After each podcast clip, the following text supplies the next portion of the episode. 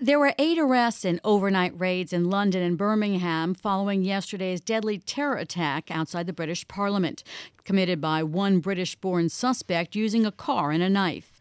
Prime Minister Theresa May told Parliament today that British security services investigated the terrorist behind the attack years ago due to concerns over his links to violent extremism.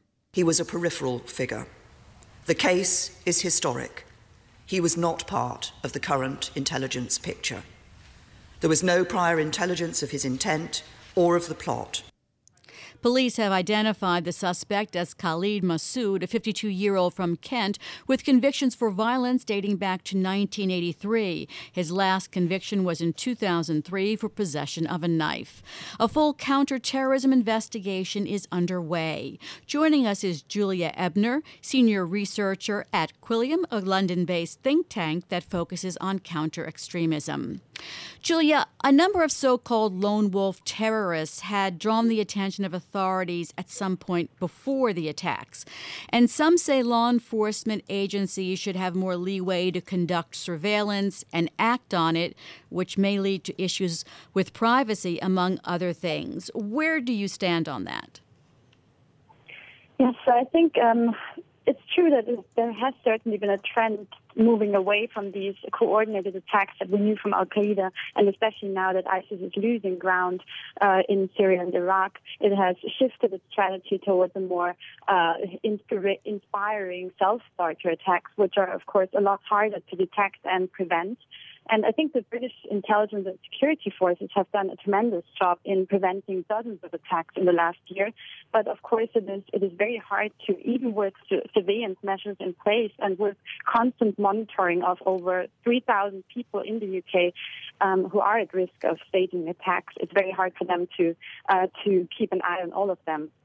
Julia, up until now, the UK has been spared of this kind of attack, even though they've happened on the continent. Was it just a matter of time before this ha- happened in the UK, or does this attack tell us something new about the the, the state of of uh, Brit- Britain Britain's exposure to this sort of attack? Yes, unfortunately, I think it was just a matter of time because, um, of course, these these kind of low tech but high impact um, attacks, like using a truck or using weapons such as a knife, is something that, that can almost not be prevented.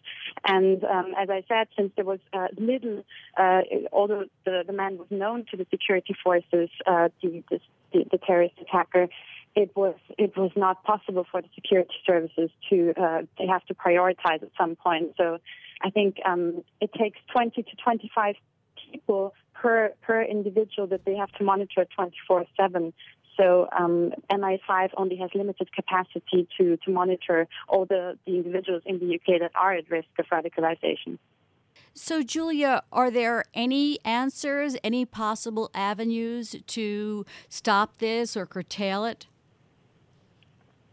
I think because it is impossible for the security forces and for the intelligence forces to do it by themselves, we have to take a more civil society-led approach to this. And this means working closer with frontline workers, but also healing some of the um, profound community divisions that have arisen in the last years. And uh, in fact, some of the radicalization hotbeds for Islamist extremism are the same hotbeds that uh, have also given birth to a lot of far right movements. So they're, in a way, far right and Islamist extremists are feeding off each other's rhetoric and are helping each other to recruit um, new people to for their violent causes. Julia, we're in this era where countries are closing themselves off, even from uh, countries that used to be allies.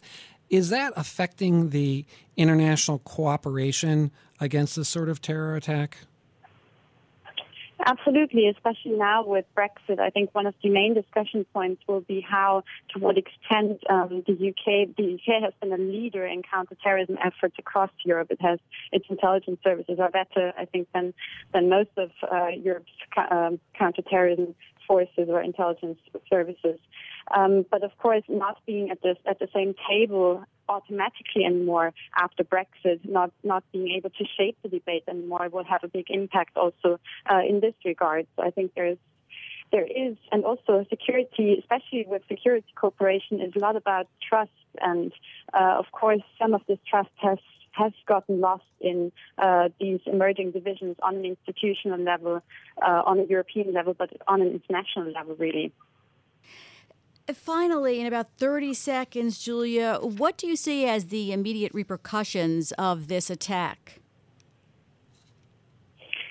I think um, what what is most important now, because it's immediately after attacks that the narrative is shaped. What is most important now is for the United Kingdom to uh, to stay united, and for Great Britain to. That's the only way Great Britain can remain great, because what Islamist extremists or any form of terrorists are trying to achieve is widening the rifts within our societies. So I do hope that this will not happen, and that in fact um, communities will stick together even closer than before and try to give uh, a, a response that is focused on solidarity rather than hatred. Well, thank you for talking to us about this. That's Julia Ebner. She's a senior researcher at Quilliam, a London based think tank.